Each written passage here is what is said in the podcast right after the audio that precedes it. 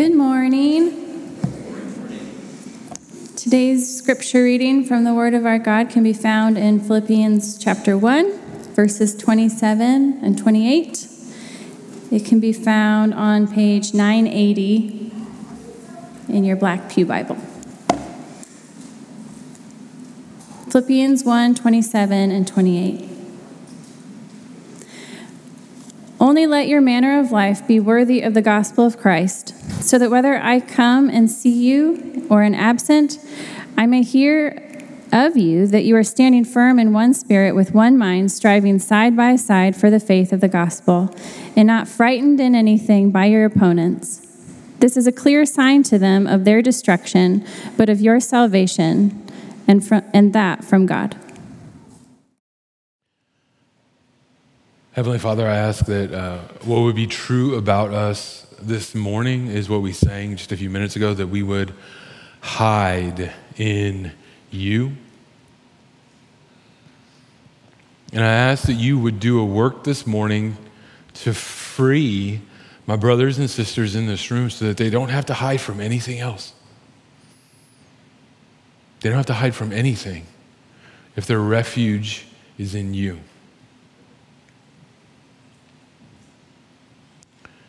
Would you increase our faith this morning? Spirit of God, would you manifest your presence in this room in focused conviction and repentance, confession, and freedom? Freedom. I ask that our burdens would fall off this morning. I ask that you would mature us this morning. Spirit of God, would you grow us up? Would you make us confident in your goodness, your strength, your power, your promises?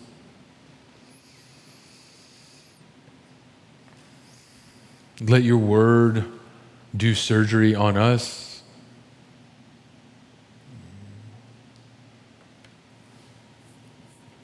Focus our minds and hearts, I pray. In Jesus' name, amen. Amen.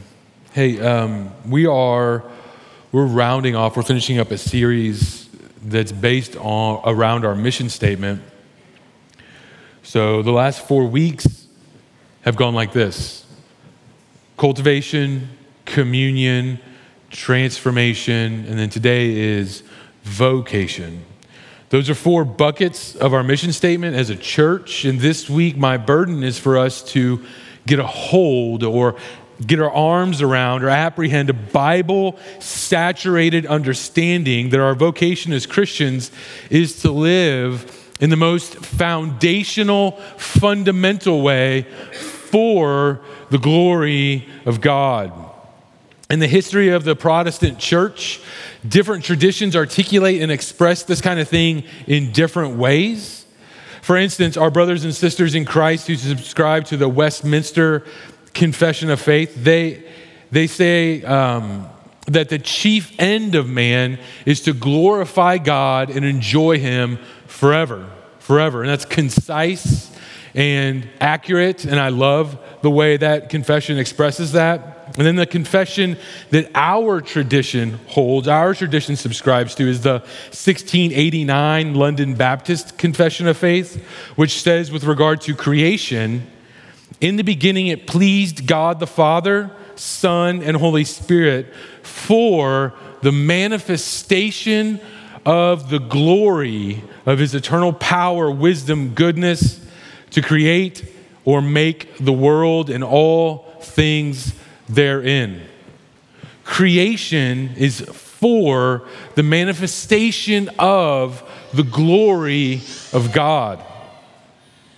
With regard to God's providence, this same confession says, God, the good creator of all things, in his infinite power and wisdom, doth uphold, direct, dispose, and govern all creatures and things, from the greatest even to the least, by his most wise, holy providence, to to the end for which they were created, according unto his infallible foreknowledge and the free and immutable counsel of his own will, to the praise of the glory of his wisdom, power, justice, infinite goodness, and mercy. God's praise, God's adoration, God's radiance, his public holiness, that is his glory, is the reason that we exist at all. We live and move and have our being in him. His grace, his mercy, his wisdom, his kindness, his manifold excellencies, and his generosity and his goodness. And the call on every believer is to embrace that purpose and live to see it unfold throughout every moment of their lives. There's a broad and overarching purpose to our lives. Your life and my life exists for the glory of God.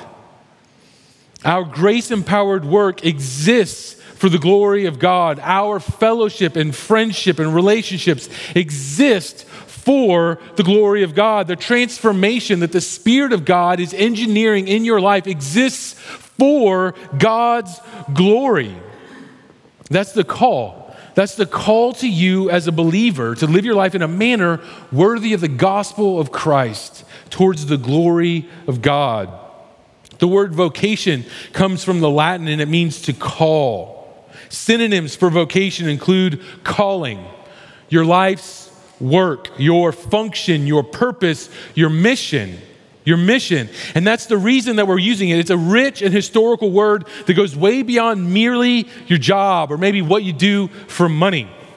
When the God that made and governs the whole universe calls your name, the question is, how will you answer? Will you say, "Here I am. Here I am"? Or will you stop up your ears? Will you stay silent and bat away your holy vocation to live for God's glory? This is the kind of summons that the word vocation conveys. And I want us to answer and live in every aspect of our lives with an understanding that we are called to something.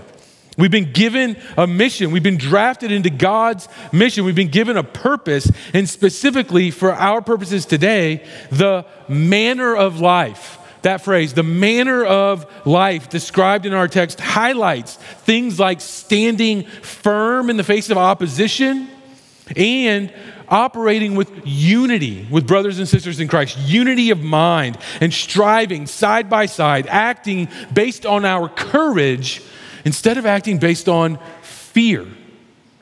This is how you live worthy of the gospel. This is how you live like the gospel's actually true.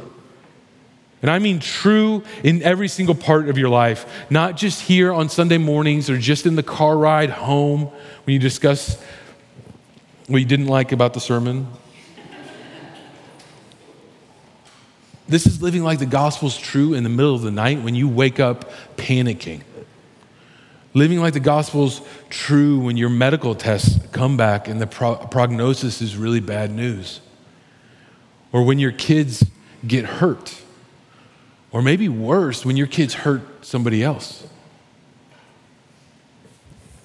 I mean when you're fired from your job. Or you find out that you have a terminal illness. Or you're just utterly undone and devastated by the circumstances of life. That's why vocation is the word. Your calling is rich and textured. To be clear from the start on where we stand as a church, we know from God's word that our lives don't belong to us. They don't belong to us. God created them, and if you're a believer, they were bought with a price. Your purpose is not to be the subject of your own whims and fancies. The mission you have in life isn't thin and feeble. You've been summoned by the God of the universe. Now live worthy of that kind of vocation. Do everything as unto the Lord and for the glory of God. By way of summary, I'm going to I'm going to string together the last three weeks and gather these four dynamics of our mission statement into one central focus. your vocation, your purpose, your calling, to do everything that you do for the glory of God. So I'm going to do that in three, uh, three main movements. I'm going to brush upon cultivation and say you're called to work hard for the glory of God. I'm going to, I'm going to touch on communion. You're called to build certain kinds of relationships. You're called to be in unified reality with other believers. You're called to build God-honoring relationships for the glory of God. And in transformation, you're called to be changed. You're called to be sanctified for a reason, for the glory of God. First, you're called to work hard for the glory of God. John Chrysostom once said, "Nothing is so incongruous in a Christian and foreign to his character as to seek ease and rest." One commentary says that the verbs present in our text today, the verbs present in our text today are, quote, verbs of tenacity. Living a life that's worthy of the gospel will require tenacity, and it will require courage. So work hard to be tenacious for the glory of God. Tenacious means tending to keep a firm hold on something, clinging or adhering closely to something, and not readily relinquishing a position, a principle, or a course of action. It means determined. It means determined. The manner of life that you've been called to is a determined manner of life. It's principled. It's a clinging kind of life, but it's not clinging to your stuff. It's not clinging to success. It's not even clinging to a reputation or even to your family, but it's clinging to Christ. Standing firm means enduring. It means not wavering. It means putting a stake in the ground. Taking a stand means you don't get knocked over easily. It means that you resist lies. It means you hold out against whatever you're facing. You can't stand firm and be swept away at the same time. You can't, you can't be fickle or flimsy and tossed to and fro by every wave that comes, comes against you and stand still and firm at the same time. That requires that you know what you're standing on and, and who you're standing on. This is a defensive and tenacious stance. It is digging in your heels for the gospel, trusting that God will provide for you everything you need to do what he's asked you to do. It takes endurance, and it's based on the faithfulness of God, not our faithfulness. Paul worked harder than anybody, but it wasn't him. It was the grace of God that was working through him. Hebrews ten twenty-three says, let us hold fast. Let us, let us hold fast to the confession of our hope without wavering, because he who promised is faithful, is faithful. The strength to hold fast is a grace-empowered tenacity to stand in the day of adversity. It's a tenacity to strive for the faith. Living like a citizen of heaven takes striving. It takes striving, striving to endure, striving to believe, striving to love other people, and striving to face our fears. The Philippian Christians had opponents, and baked into the instructions in this text, it's assumed it's going to be scary. There's going to be real opposition. And if you don't have people that oppose you, we have opponents in the spiritual realm constantly. The world, the flesh, and the devil don't take vacation. And this text reminds us, stand firm, don't act like you're frightened, don't be afraid, take heart, have courage, strive. Don't be afraid of anything that your opponents do, and don't be afraid of anything that they say. And sometimes that's even harder. Work hard to be courageous for the glory of God.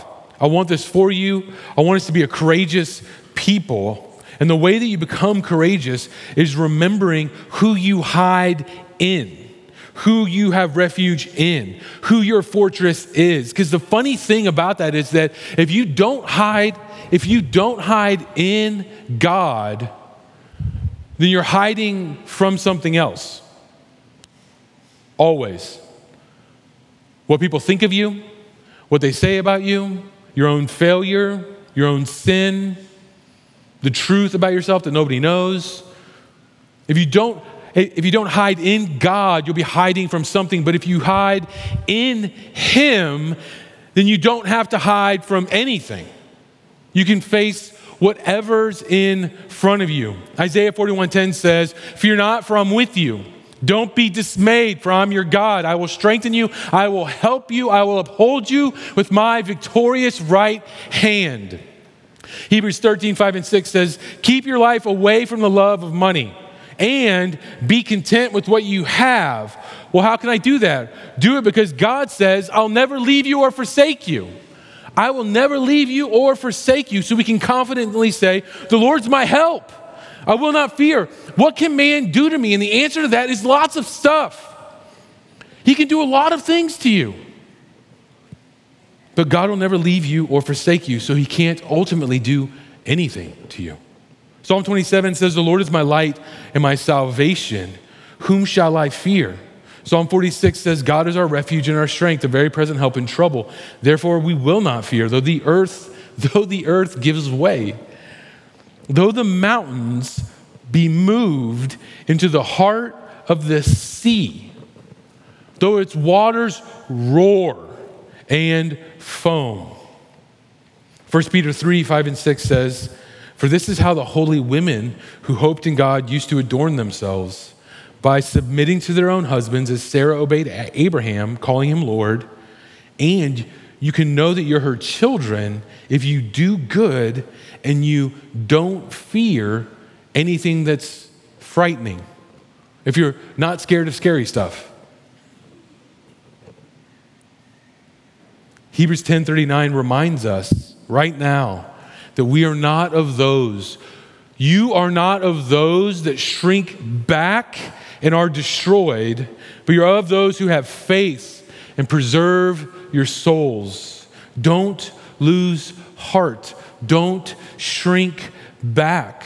Don't lack courage, because what God promises, He is faithful to perform. Work hard to stand firm. Work hard to be courageous and strive for faith. Number two, related to communion, you're called to build relationships for the glory of God. You're called to live in a way and have a manner of life about you that demonstrates, that shows the worth of the gospel to the watching world by living in unity. In this place, living and striving, not alone, not out on your own, not away from other people, living and striving side by side. The kind of relationships that point to the glory of God are relationships that can overcome conflict and difficulties and tensions and still be unified in the gospel and for the gospel. And this is crucial for us to understand. Our striving isn't alone. It's not meant to be alone. There's such a tendency in the church today to come together as a group on Sunday or to show up for some event and yet still remain completely sort of defensive and fortified and closed off from others, even when we're around them a lot. But the body needs all the parts, and we need one another. The living and striving in our text today is side-by-side kind of striving.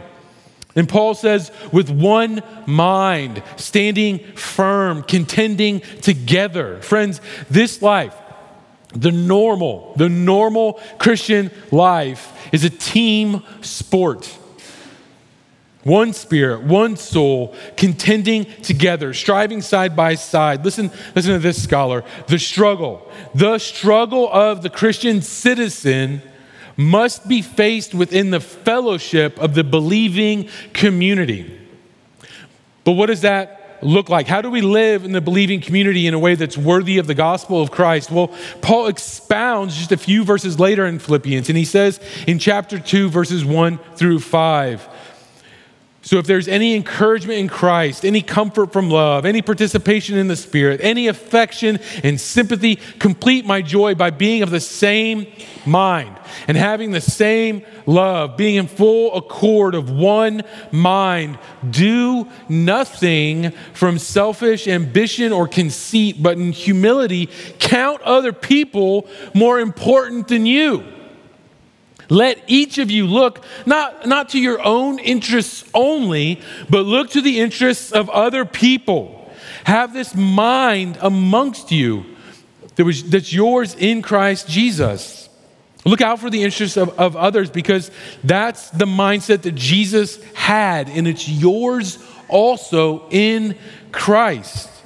Both striving in unity and striving for unity are emphasized throughout this book. Unity of mind, be in full accord, unity in the gospel, and unity for the sake of the gospel is the exhortation that's, that's that makes it worth laying down like petty differences and petty bitterness that we tend to carry and hold in between us and every single person that we encounter. And not only does Paul exhort them to be unified, he also names things that hurt this kind of unity, that inhibit unity. He says, do nothing from selfish ambition, because that will kill unity. Do nothing out of conceit. That will kill our like-mindedness. Do nothing that's the fruit that's done as the product of counting yourself more important than other people or more highly than you ought to, but instead think about yourself and humble yourself the way that Christ humbled himself. And the humility here, we should be reminded over and over and over again, is mind-boggling, right? In today's culture, it's hard to even fathom this kind of humility. In today's culture, we seem to have we, we seem to have this completely upside down. Nowadays, most people I meet are pretty pretty sure that ninety percent of their problems exist because we think too lowly of ourselves. But the but the Bible doesn't really talk that way. The Bible seems to assume that we think too highly of ourselves. I mean, if you look up synonyms for conceit, this is what you will find: vanity, self-love, self-admiration, self-regard, self, self, self, self, self, self, self. We, we worship nowadays at the altar of the self. In today's culture, I don't think that there's any conception at all about putting any kind of limits on how highly you think of yourself. I think that if you if you if you talk that way, people will look at you like you have a third eyeball. It's completely alien to the world that we live in. And yet, and yet we remain unstirred by that reality. We remain unmoved. We remain unaffected. We stand firm, but we stand firm in our opinions that we just need to focus on ourselves a little bit more. And we think that relationships in our lives don't work for us because we think too lowly of ourselves. But the mind that we're encouraged to have is a mind that obeys God, a mind that obeys to the point of death, even death on a cross, like Jesus. Jesus emptied himself and became a servant. That's the mind that we're encouraged to have. And Jesus' humility here is wedded to his obedience to the Father. That's what it, that's what, that's what humility looks like. So it can't be humble or servant-hearted if it is in disobedience to the Father, at least not how it's described right here. If you want to serve and love others, I would encourage you, like, listen to the words and life of Jesus and obey the Bible. Do what it says. Love other people has the Love other people the way the Bible defines love and the way the Bible describes love. Fight and strive for a heart that's clean, that wants to obey God, which means obeying his words. That's how gospel adorning and gospel glorifying relationships can be forged, can be forged. And that is so foreign to our culture today. Could you imagine an ad that's meant to hook you? It's meant to entice you, but it has a picture of a servant instead of a person with their feet up at the spa. Think of, think of a construction worker and then an ad that says, treat yourself. You deserve it. You're worth it. And it's a picture of a busboy or a dishwasher or some guys in orange vests shoveling gravel. That's, that's not probably going to entice us. And how much of our relational strife would exist if we didn't think of ourselves more highly than we ought to? How much unity do we sacrifice because we're conceited or we're selfish or self-absorbed? But when, when our relationships demonstrate that Jesus is Lord, when our relationships and the reconciliation that happens and the love that happens between people who look like they shouldn't get along, when they don't make any sense outside of the gospel, they glorify God. That picture glorifies God, and your vocation as a Christian, you are called to something. You're called as a Christian to build honest, sincere, servant-hearted relationships around unity in the gospel. You're called to build honest, sincere, servant-hearted relationships around unity in the gospel for the glory of God. That's your summons.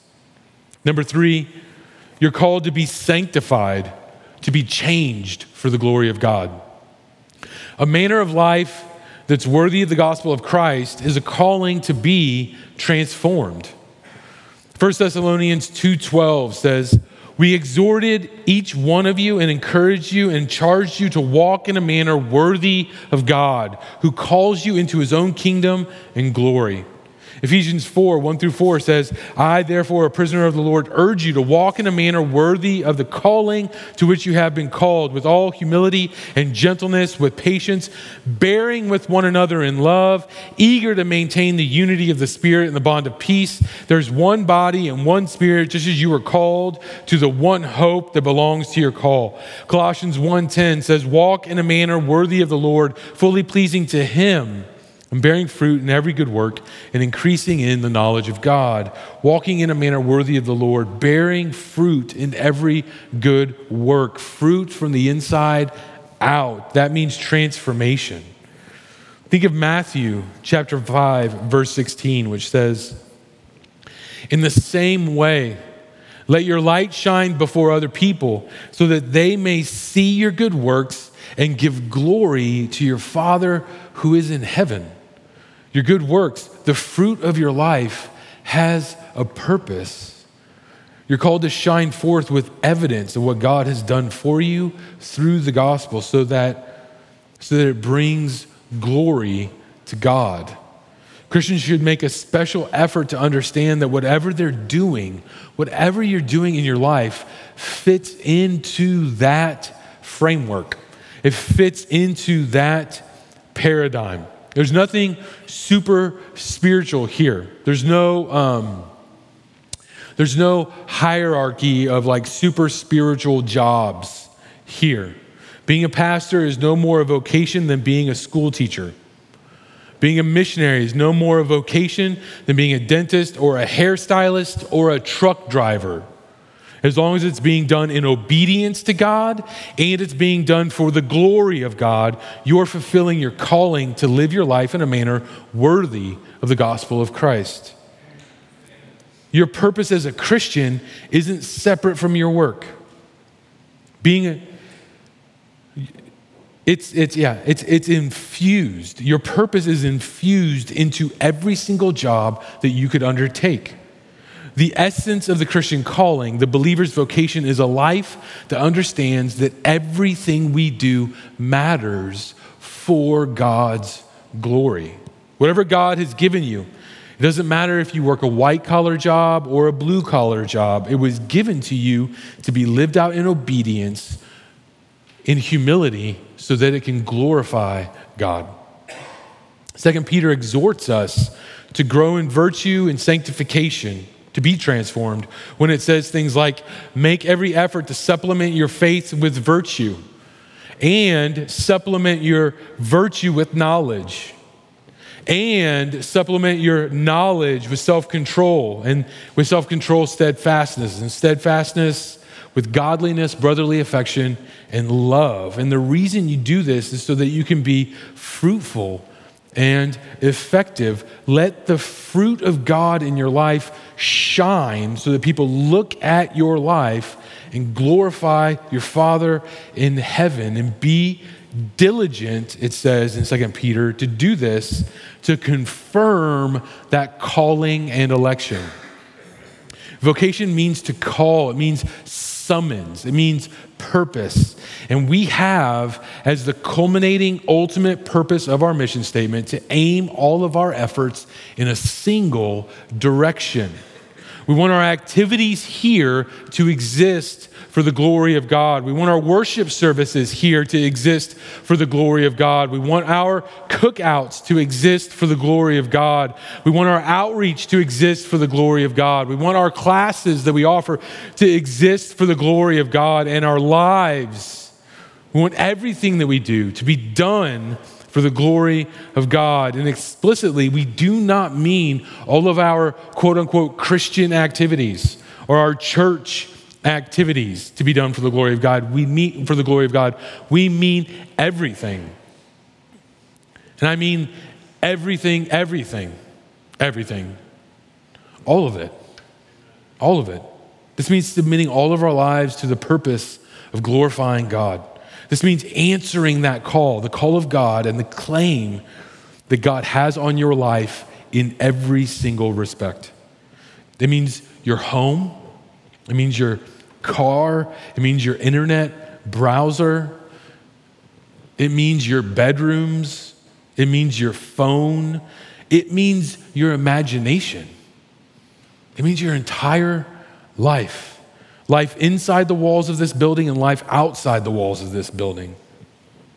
So as I as I move in this moment to kind of conclude, I want to challenge us, and I've tried to arrange six challenges around those four dynamics. So they all come directly from one of the other, one of the four sermons that we've preached in this series.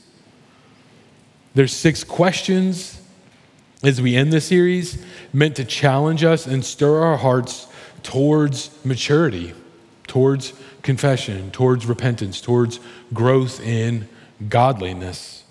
And I don't want to be graphic, but a lot of the women in our church also just finished Ezekiel, so they're not afraid of the scriptures detail. But uh, I ask questions that are hard to hear sometimes in order to, to push all the pus out, to not heal the wound too lightly, like the prophets say. The first question is, what, what about this series, what about the series has impacted you? I'm starting at cultivation. And what I mean is, has the Holy Spirit convicted you of anything, of anything? Have you been convicted of the sin of idleness or laziness? Where have you resisted the call of God in your life to work? To work. Work is a good thing. Second Thessalonians three ten says, even when we were with you, we would give you this command. If anyone's not willing to work, let him not eat. Have you seen in your life that you have given into the false promises of laziness or idleness? Or have you Have you labeled rest what should really just be called entitlement? Number two, have you seen that you complain or that you murmur about the work that God has given to you? Maybe even just in your heart. And if you're wondering what work has God given me, it's any responsibility that comes across your path. Has the Holy Spirit revealed that you tend toward grumbling or complaining or murmuring in your heart? The work that God sets in front of you is good, and it's a good gift from your Heavenly Father. Number three, do you avoid, this is related to communion, do you avoid other Christian brothers and sisters? Do you avoid relationships in the church? Do you slip away and out the door so that nobody really gets to know you and you don't have to know anybody else? That way you don't have to deal with any of the messes here. Or have you neglected communion with God Himself? Do you talk to Him? Do you listen to Him? Do you cultivate love for what He has to say to you? Affection for His word?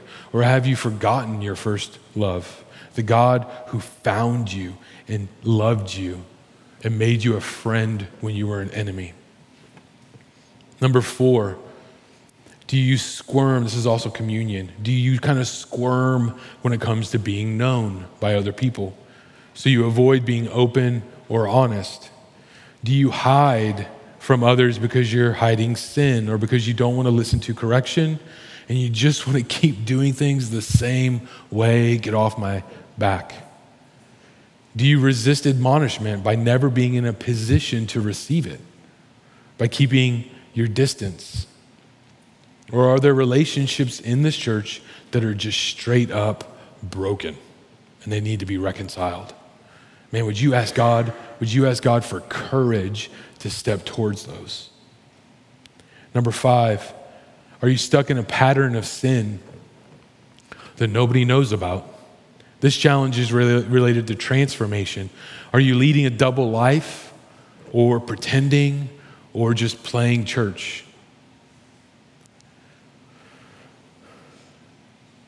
Yeah, I'll say it again. You, you don't have to do that here. You don't have to do that here. Do you, do you sneak drinks at home or sneak purchases online where nobody knows what you're doing? Is there some sin in your life that feels like it's got a grip on you and you'll never be free? Number six, do you do you compartmentalize your faith? Do you keep it in a closed box? Do you find yourself too afraid to invite your neighbors over for dinner? Are you too afraid to live out your faith in the place that you work? Do you hide your calling and not let, let your light shine for the glory of God? Or do you know, even though nobody else does, do you know that really in your heart you use your work for your own glory to make a name for yourself instead of offering it to God as a sacrifice of worship for His glory? Let me say something. Let me say something about all those questions. I've said it a couple times in this series, but this is a church where you don't have to be perfect to be here. And I know, I get it. Nobody's perfect. I'm not delusional. What I mean is, like, you don't have to pretend like you're perfect to be here. Nobody expects you to do that. I'm going to keep expecting all of you to not be perfect because I'm not perfect, right? We'll just keep that posture. I ask these questions to invite you into the freedom that comes from living in the light, living honestly, and living sincerely. A body that participates and shares in the lives of one another, that takes risks, takes courage, that risks saying the wrong thing because saying nothing might be worse. We exist to cultivate communities of transformed disciples of Jesus Christ who live for the glory of God, who live for the glory of God. And we want to do that on purpose here. Our lives are for something bigger than our lives. And this church is a part of something bigger than this church. And our effort and our work are about something bigger than any one of us. And we want lives. We want to live, live lives like the gospel's really true. and that you really don't have to try to fool anybody, and you don't have to walk around your life with a burden on your back. You don't have to. You don't have to. And that means we can work harder than we thought we could work. And it means we can love each other more deeply than we thought we could love one another. And we can actually change from the inside out more than we thought was possible. And we can do it all in loving service of other people. And we can do it, we can do it for the glory of God. Amen. Would you all, um, now I'm going to pray.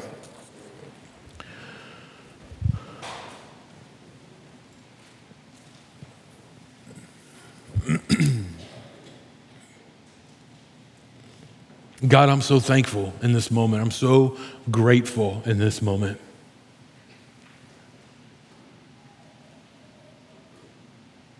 Thank you for rescuing us.